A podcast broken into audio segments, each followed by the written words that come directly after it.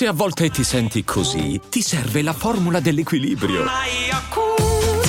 Yakult Balance, 20 miliardi di probiotici LCS più la vitamina D per ossa e muscoli. Avete mai pensato che la vita di un personaggio anziano può essere confortante?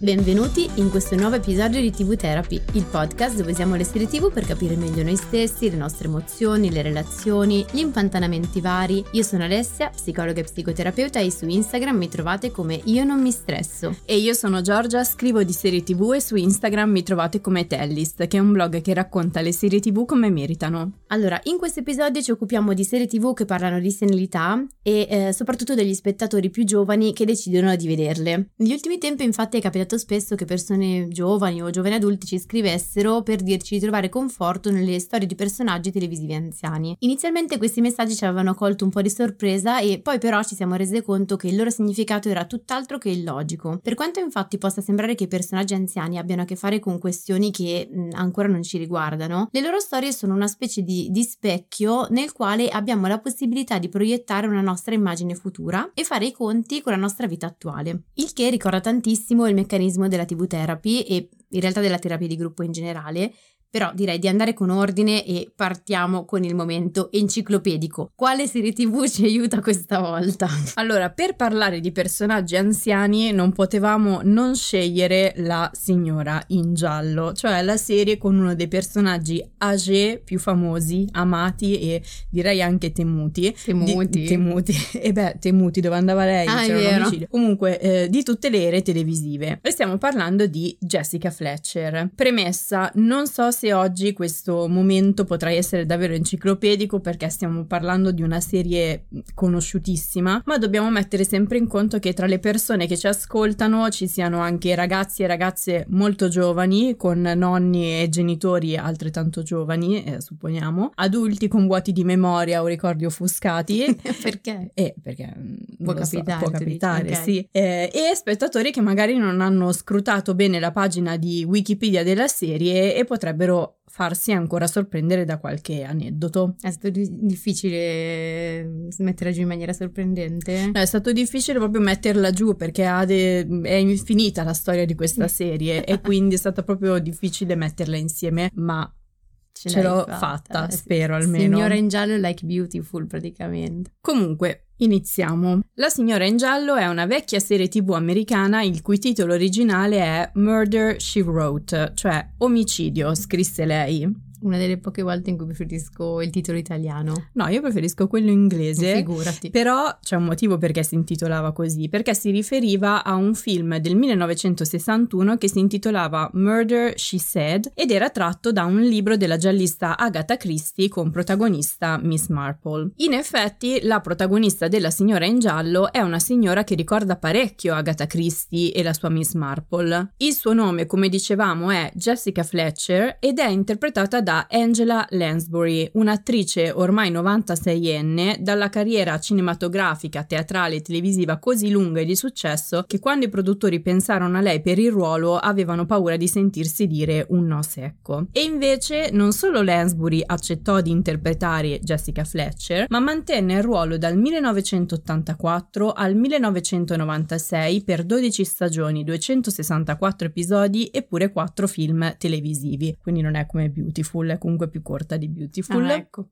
La premessa della serie era molto semplice e lineare. La trama seguiva la vita quotidiana di Jessica Fletcher, un'insegnante di inglese in pensione diventata una giallista di grande successo. Jessica però non si era montata la testa, era rimasta con i piedi per terra. E rimane umile. Esatto. E nonostante fosse una scrittrice famosa, era rimasta a vivere a Cabot Cove, una cittadina immaginaria collocata sulle coste del Maine a nord-est degli Stati Uniti, vicina ai suoi affetti. Jessica infatti era vedova vedova e non aveva figli, ma aveva un nipote e un sacco di conoscenze, un sacco di amici, quelli che non erano morti ovviamente perché il suo nome era un po' una garanzia di omicidio. Ogni episodio ruotava attorno a una diversa morte misteriosa che puntualmente accadeva nei paraggi, costringendo Jessica a mettere da parte la sua routine quotidiana per aiutare la polizia a trovarne il responsabile. E dopo un sacco di domande, anche tranello perché era furba la signora in giallo, e di ficcanasare,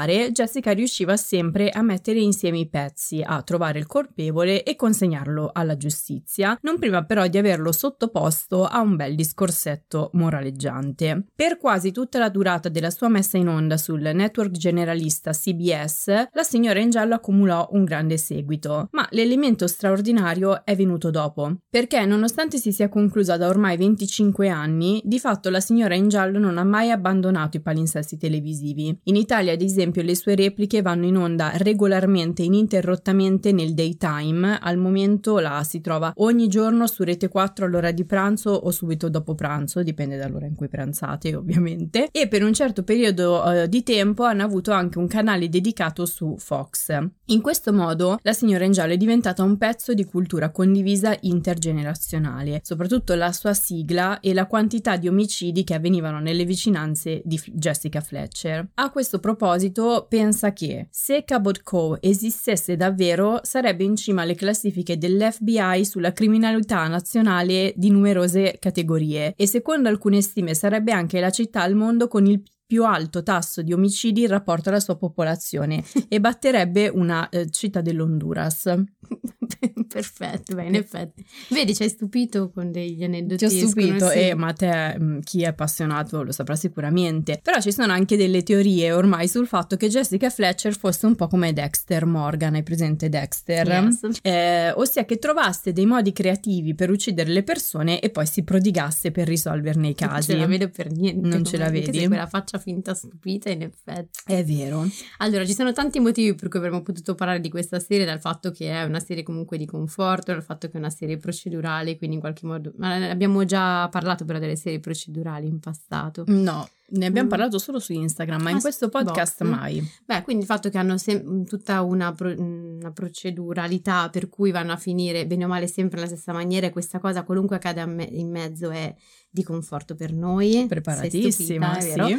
Ma in realtà c'è un altro motivo per cui abbiamo scelto la signora in giallo. Sì, infatti a che cosa servono questi aneddoti che abbiamo raccontato, appunto, oltre a cercare di dire qualcosa che eh, potreste aver non ancora letto sulla signora in giallo, a ricordare le diverse migliaia di nonni, prozii, zii e anche genitori che nel mondo sono stati derisi dai propri figli e nipoti per il fatto di seguire con fedeltà quotidiana le avventure di Jessica Fletcher e che adesso adesso invece hanno una possibilità di riscattarsi. Infatti la signora in giallo, con una buona mano dei servizi streaming che a turno la ospitano, si è conquistata un gruppo di spettatori proprio tra quei figli e quei nipoti che vent'anni fa se ne facevano beffe. Questi spettatori, che sono millennial soprattutto, non solo hanno preso a guardare la serie con assiduità, ma hanno anche iniziato ad alimentare il culto di Jessica Fletcher sui social media. Questa passione inattesa per la signora in giallo rientra però in un fenomeno più ampio che negli ultimi tempi ha visto ragazzi molto giovani o giovani adulti appassionarsi a personaggi anziani e serie televisive che parlano di senilità. Anche nel nostro piccolo, quando rispondiamo alle domande di TV Therapy il mercoledì su Instagram, leggiamo spesso di persone giovani che ci dicono di appassionarsi a personaggi che sono molto più anziani della loro età e benché la cosa possa stupire inizialmente, poi a guardarla meglio c'è più di una spiegazione. Sì, assolutamente. Partiamo dall'aspetto centrale, forse più eh, determinante nella scelta di serie TV con personaggi anziani, e cioè eh, si tratta di serie che sono rassicuranti nell'immagine della senilità che raccontano. E questo è particolarmente vero in un periodo come quello della pandemia, dove il tema della, della morte, del diventare adulti o dello spendere tempo in maniera più o meno vitale è diventato particolarmente caldo. Avevamo accennato accennato a questo nella, nell'episodio eh, su Dog, in cui avevamo utilizzato Doc mm-hmm. nelle tue mani per, insomma, per parlare proprio di, di, questo, della paura della morte, di, insomma, degli effetti della pandemia che si sono fatti sentire nel corso eh, dei mesi. Allora, diciamo che più in generale si passa la vita a sentirsi dire che invecchiare significa sfiorire, mentre i loro protagonisti, i protagonisti di queste serie sono attivi, acuti, talvolta hanno una vita sentimentale vivace e benché non neghino le questioni esistenziali dell'età, le affrontano spesso anche con un po' di umorismo. È un tema che in terapia vedo, devo dire, sempre più spesso, cioè eh, l'aumento dell'ansia o quella sensazione di essere bloccati a causa della paura di perdere eh, la vitalità, intesa proprio come leggerezza nel senso buono del termine, spensieratezza, gioia di vivere. La vedo nei ragazzi intorno ai 20 anni che sono spaventati dall'immagine di adulto che gli è stata passata e quindi sono restii ad entrare nell'età adulta. La vedo nei giovani adulti che intorno ai 30 anni si sentono con il piede sull'orlo del burrone se non con un piede nella fossa, cioè hanno paura di cadere con il piede nella fossa e perché quello è il tema, non la paura della morte, ma adesso ci arriviamo a capire in che senso. E quindi un po' il tema, il pensiero è un po' questo, cioè divento davvero adulto o rimango vitale? Perché sembra che le due cose si escludano a vicenda, non posso essere adulto e anche vitale insieme, men che meno anziano e vitale. E poi lo vedo nelle persone un po' più avanti negli anni, eh, specie intorno alla mezza età, direi intorno ai 50-60 anni, qua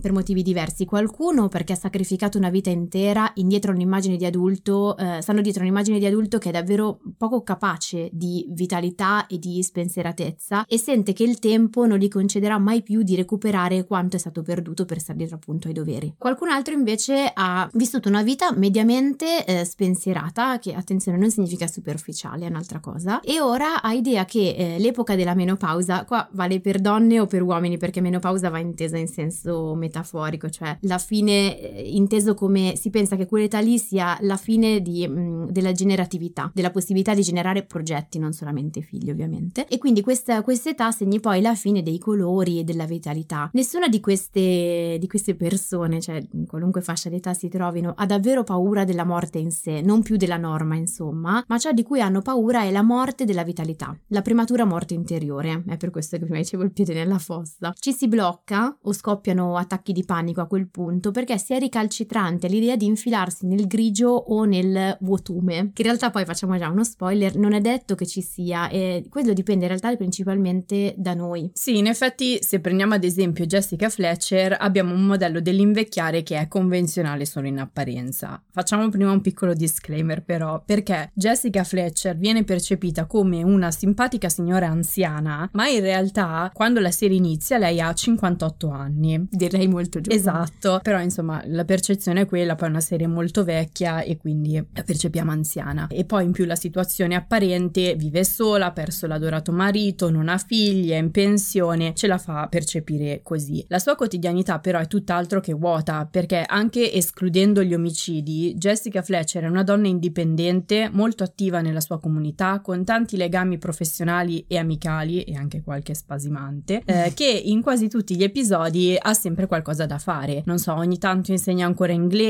viene coinvolta in politica, tiene dei corsi di scrittura creativa in carcere, si concede anche qualche trasferta e puntualmente ci scappa il morto anche in trasferta.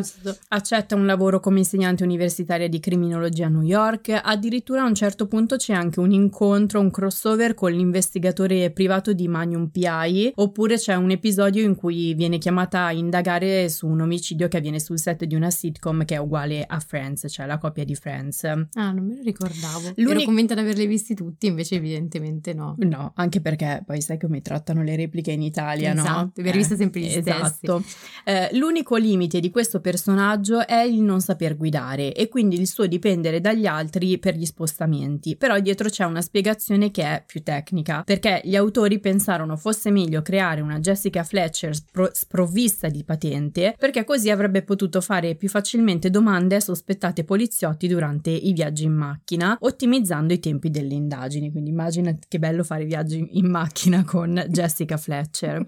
per il resto, anche quando non ha niente da fare, Jessica sembra comunque avere uno scopo di vita, un'esistenza piena e soddisfacente. Pensa che un articolo dell'edizione americana di Vanity Fair ha fatto tutta un'analisi sulle pagine social che postano i vari outfit, le varie combinazioni di vestiti che Jessica Fletcher usa per integrarsi meglio negli ambienti sociali in cui si trova. È un po' come la versione fumettistica di Moon Knight di cui parlavamo nello scorso episodio che aveva più identità in base ai contesti sociali in cui si doveva calare. E questa analisi mostra proprio come anche il vestiario di Jessica Fletcher trasmetta attraverso anche i colori di cui tu parlavi prima un'idea spontanea, quasi inconscia, che si tratti di una donna vitale che non ha smesso di vivere solo perché sta per entrare nella terza età, è pensionata ed è vedova. Sì, potremmo dire che è come se anche attraverso i vestiti che indossa, i colori che sceglie, il modo in cui li abbina, Jessica Fletcher eh, uscisse dall'invisibilità. Tu prova a chiedere alle persone come si immaginano così distinto il modo di vestire di una persona di 60, 70, 80 anni e soprattutto che scarpe immagina indossino, perché qua in Italia soprattutto sulle scarpe siamo abbastanza eh, pignolini e nella maggior parte dei casi corrisponde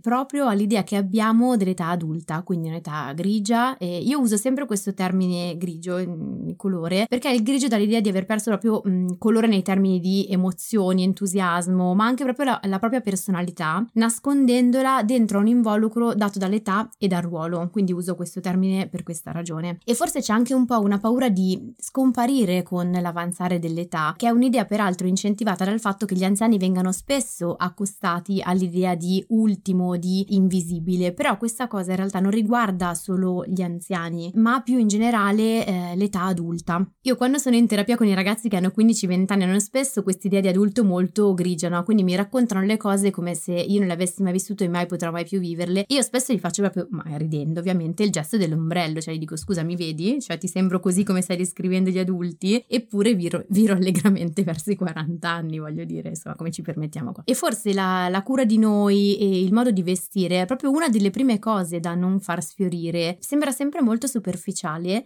ma è il modo in cui ci presentiamo a noi stessi e al mondo e in cui raccontiamo un vissuto, la persona che sentiamo di essere, ma anche che desideriamo essere. Vabbè, poi sui vestiti potremmo aprire interi capitoli da un punto di vista psicologico, ma vabbè, eh, chiudiamo la parentesi. Però a parte questo, credo che la signora in giallo ci restituisca un'idea che si contrappone a quella per cui gli adulti o chi è più âgé eh, siano necessariamente grigi, invisibili, soli, privi di ogni guizzo emotivo. E c'è una caratteristica da cui dovremmo prendere spunto che è la curiosità realtà, vabbè, nella signora in giallo direi che è proprio tipica, ma credo che la chiamino più volte anche ficca naso. Sì, perché lei mh, molte volte non viene chiamata dalla polizia, esatto. ma lei che capita lì dice "Oh, un omicidio, vabbè, faccio due domande così". Già che ci sono. Esatto. Però ecco, la curiosità in senso più ampio è una cosa che è una caratteristica che ci tiene assolutamente vivi e la curiosità apre porte su di noi e sulle cose eh, che possiamo fare, quella che ci può veramente accompagnare fino alla fine senza mai perdersi. Sì, spostandoci dalla signora signora in giallo che ci è stata utilissima, questo aspetto si vede secondo me ancora meglio nelle serie tv moderne che parlano di senilità, come non so, Grace and Frankie. Per farla molto breve, si tratta di una serie comica di Netflix dove Jane Fonda e Lily Tomlin sono due donne âgée, le quali scoprono che i rispettivi mariti sono una coppia omosessuale da vent'anni. Gli episodi si mettono in moto con la loro decisione di mettere le rispettive frizioni da parte e andare a vivere insieme, e le vedono stringere un rapporto sempre più profondo profondo mentre affrontano le sfide e i passaggi determinati dalla loro età. Grace and Frankie, come molte altre serie con protagonisti anziani create di recente, non ha paura di esplorare eh, questioni delicate, complesse e controverse legate all'età delle due protagoniste e così facendo ha creato un ambiente confortevole anche per un pubblico più giovane. In un articolo su The Cut, una giornalista la definisce una serie necessaria e consolatoria, soprattutto per le persone che in questo momento storico pubblico si trovano nella fase giovane adulta, quindi soprattutto per i millennial, perché secondo la sua esperienza personale i millennial hanno la testa talmente sopraffatta dall'ansia, dalle angosce e dalla paura di non farcela a diventare davvero adulti, da non riuscire a immaginare se stessi oltre i confini e i limiti della proprietà. In questo senso il fatto che le due protagoniste della serie si trovino a essere precarie, a uscire dai binari della retta via a 70 anni, crea un senso di sicurezza, perché dà l'idea l'idea che le angosce e le ansie che si hanno adesso si possano provare anche più avanti, cioè non sono un'esclusiva dell'età giovane eh, adulta, e che la vita non è mai davvero finita fino a quando non si arriva davvero alla fine, quindi fino a quando non si muore. Sì, che poi è quello che dicevamo un pochino prima, cioè mh, mm, c'è sempre veramente speranza, che sembra una frase fatta, ma adesso la eh, esplicitiamo meglio, nel senso che c'è sempre tempo per aprire nuove porte, ovviamente se manteniamo viva quella curiosità dei fanciulli, questo è molto Pascoli, è il fanciullino.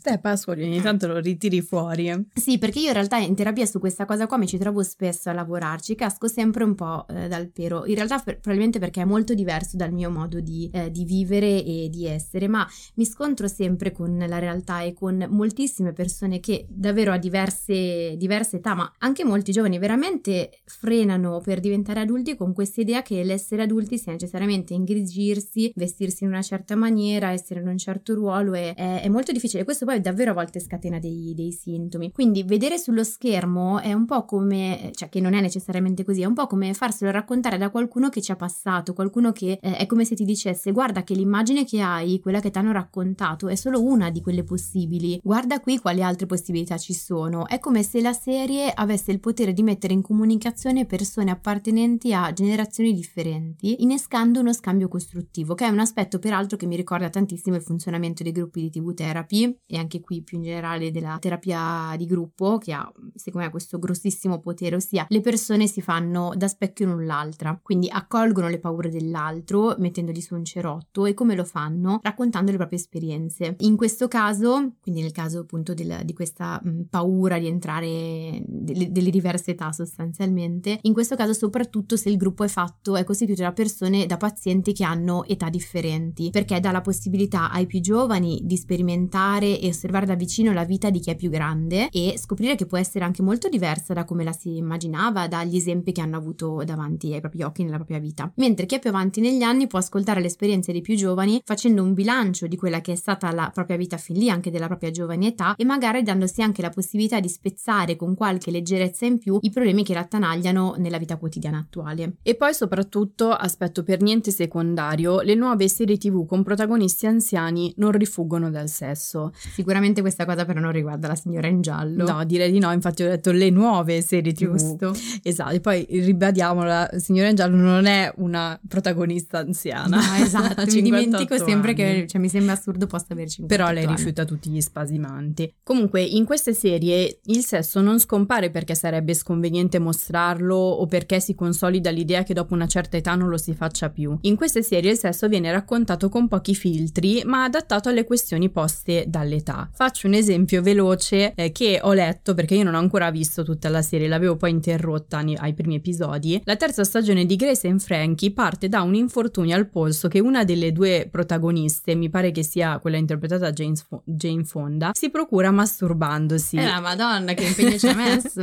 e tanto evidentemente. E per il corso dei successivi episodi, quindi mm, il tema dell'intera stagione, è che l'amica l'aiuta a mettere in piedi una startup che produce vibratori per donne che hanno la loro stessa età e magari pure l'artrosi. Ecco, vedi, se le mettessero sullo schermo più spesso e spero che insomma che questa diventi una nuova tendenza, questo non solo rassicurerebbe le persone che hanno la stessa età per- dei protagonisti sullo schermo, ma anche le persone più giovani che hanno paura che andando avanti con l'età questa, eh, non so, tipo la, la questione del sesso vada a sparire, perché questo è un altro pezzo fondamentale, cioè il sesso è molto legato alla vitalità. E si pensa che esaurita la sua funzione strumentale, cioè quella di fare figli, che indipendentemente dal fatto che si decida o meno, eh, però passato quel periodo lì, eh, basta, finito, cioè il sesso è quello dei vent'anni, poi pian piano si pensa che vada, eh, ci si vada anche lì ingrigendosi, anche qua si pensa, perché invece queste nuove serie o appunto anche qua mh, i gruppi di terapia, ma sarebbe proprio bello anche nei confronti, qua vado sull'utopia, confronti intergenerazionali, non so, tra colleghi o amici, consentissero di vedere che non solo il sesso può esistere finché campiamo, ma che anzi pian piano perde tutte quelle ansie da prestazione e si arricchisce di eh, consapevolezza di sé e dell'altro. E permette, qui torno sulla curiosità, di sperimentare cose nuove con meno timore, imbarazzo, insicurezza, cioè diventa più consapevole e quindi anche più forse eh, naturale, spensierato. E il sesso qui lo possiamo intendere proprio in senso pratico, quindi il sesso inteso come atto sessuale, ma anche come metafora dei bisogni più in generale, cioè crescendo e quindi andando verso l'età adulta e anziana, non è più necessario mettersi i bisogni in tasca, ma anzi si diventa gradualmente meno vincolati ai doveri, che spesso spesso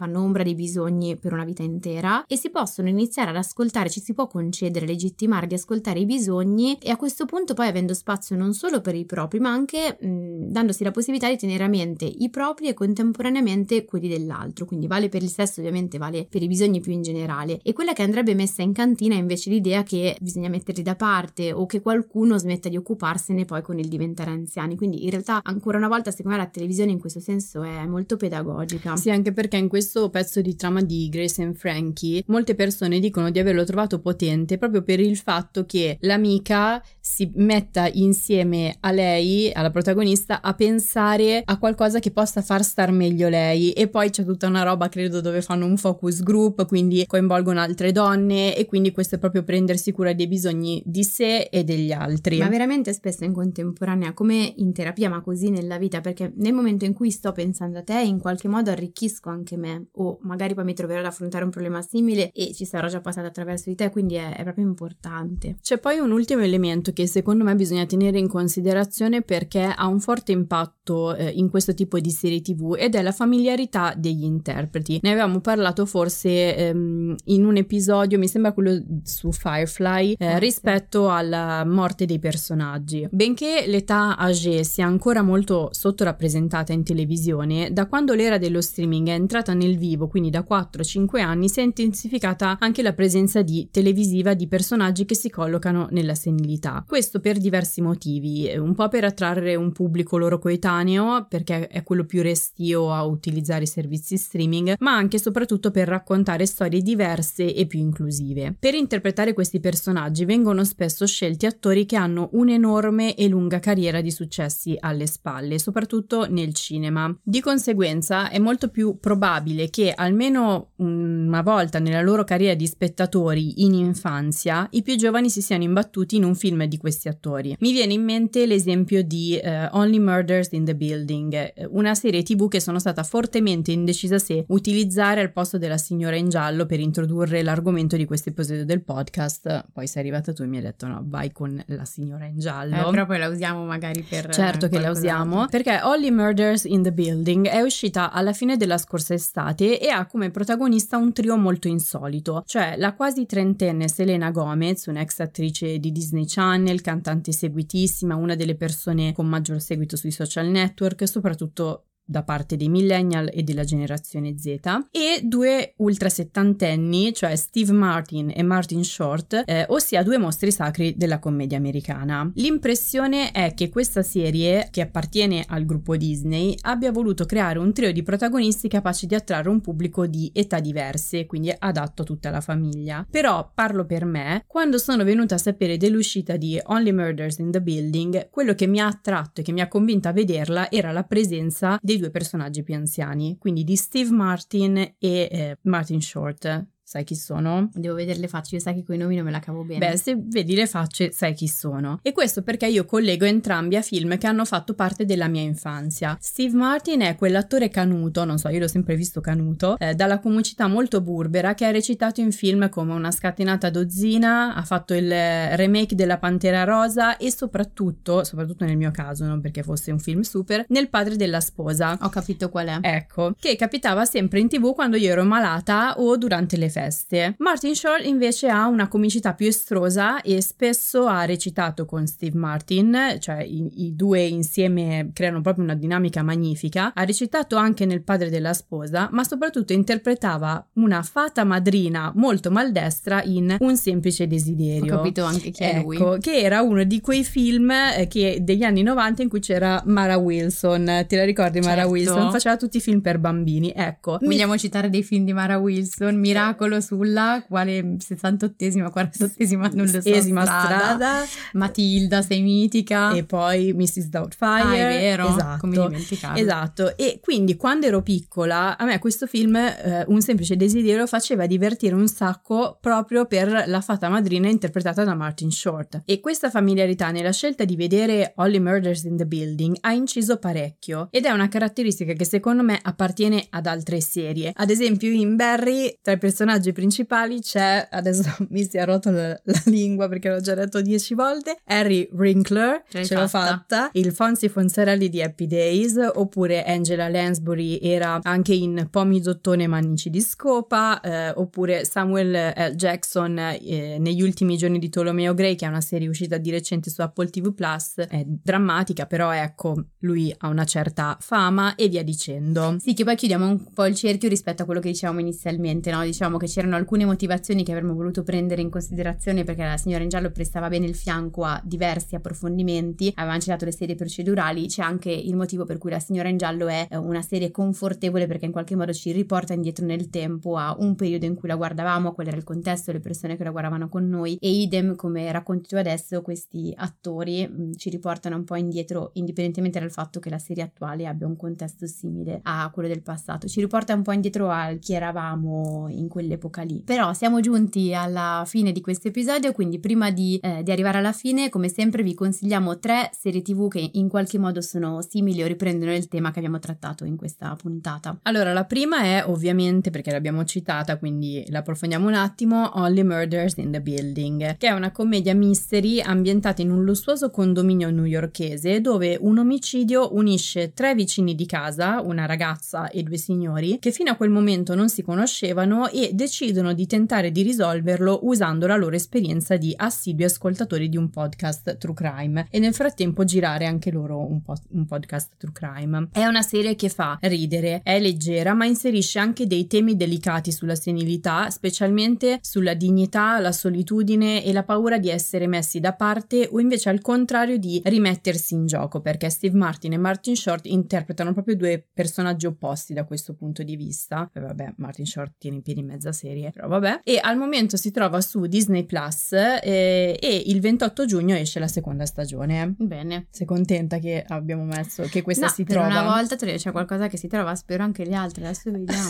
Comunque te la consiglio perché secondo me ti potrebbe piacere. a fare con lo scotch su YouTube, va bene. E eh, vabbè, è, avventuroso. Eh, così, sì. è un, così è un, è un, È un libro game praticamente, tu ci Esatto. consigli, eh, poi noi scegliamo, se scegli il pezzo giusto va a finire in una certa maniera, se scegli il pezzo sbagliato è un altro tipo di finale. Eh, così siamo spettatori attivi. Abbiamo appena che- proposto una cosa che se Netflix ci ascolta qua, guarda. No, eh, ma No, Netflix già con le fatto. serie interattive. Eh, no, Dovremmo vero. farlo un episodio sulle serie interattive. Comunque, altro che fatto. Couch Potato. Non ho proposto niente di nuovo. No, direi di no. Eh, e la seconda serie, banda alle ciance, è Il metodo Kominsky, un dramedy ideato da Chuck Lorre, che è lo stesso creatore di The Big Bang Theory e ha come protagonista Michael Douglas nel ruolo di un attore che ehm, ha avuto un breve momento di successo a Hollywood e poi ha ripiegato sulla professione di insegnante di recitazione. Gli episodi raccontano la sua difficoltà nell'accettare l'avanzare dell'età e il rapporto con il suo agente un po' burbero, che è suo coetaneo e che è interpretato da Alan Arkin. Anche qui temi molto delicati che vengono trattati in maniera molto intelligente e al momento si trova su Netflix. Va bene, adesso devo decidere perché volevo iniziare Working Mom, ma adesso vediamo cosa fare. No, vince questa, tu dici? Eh sì. Tutta la vita. Esatto. Ok. E poi l'ultima è Cuori senza età, una sitcom molto famosa di metà anni 80. Il ehm, titolo originale è Golden Girls, con protagoniste quattro donne âgée, e sono due vedove, una divorziata e un ex abitante di una casa di riposo, che vanno a vivere insieme nella stessa casa di Miami. Io vorrei sapere perché è ex abitante di una casa Perché di è andata a riposo. fuoco la casa di riposo. Va bene. Ok. Ehm, gli episodi trattano dei temi anche piuttosto delicati in maniera molto moderna per i tempi in cui la serie andava in onda. E c'è ad esempio un episodio in cui si parla di eutanasia e sono invecchiati abbastanza bene, tanto che da quando è su Disney Plus diverse persone giovani hanno iniziato a guardarla ed è capitato che ci scrivessero per dirci quanto la serie fosse per loro confortante. Sì, tra l'altro le serie che abbiamo citato, non, non tanto questa e poi la, la signora in giallo e ehm, Grace and Frankie. Grace and Frankie vengono citate spesso nel box domande, quindi immagino insomma che riprendano un po' i temi di cui abbiamo parlato oggi. Va bene, siamo giunti alla fine di questo episodio, come sempre ci vediamo al prossimo episodio. Se avete dubbi, domande, curiosità su come vi fanno sentire le serie tv che state guardando, ci trovate ogni mercoledì su Instagram, sui canali Tellist con la Y e io non mi stresso adesso e vi ricordiamo che la TV Therapy esiste anche come terapia di gruppo e se volete rimanere aggiornati su nuovi gruppi in partenza o inserirvi in lista d'attesa seguite il podcast o iscrivetevi ai nostri canali. Al prossimo episodio. Al prossimo episodio. Adesso c'ho l'ansia di respirare però. Ho visto che non respiravi. Cioè, Eri blu. Giotto. Su Miss Marple si è agitato. Giotto, sei un fan di Agatha Christie? Lui voleva essere Poirot. Quelle mani. Sembri una foca, sei così. In che senso? Sei così. Oggi sei più le maleducato del solito. Sì, Harry Wi- Winkler. Difficile da dire. Harry Winkler. Ma ti sta venendo un ictus? No, un attacco di risere. Appunto, per quello dicevo. Sai che a volte iniziano così. E adesso un bel caffè finito. Perché rischiare di rimanere senza caffè quando puoi abbonarti a Caffè Borbone? Prezzi vantaggiosi, costi di spedizione inclusi, tante possibilità di personalizzazione e l'abbonamento lo sospendi quando vuoi. Decidi tu la frequenza, la qualità, scegli tra le cialde e capsule compatibili e crea il tuo mix di gusti e miscele. Mai più senza caffè con l'abbonamento Caffè Borbone. Tutte le info su caffèborbone.com.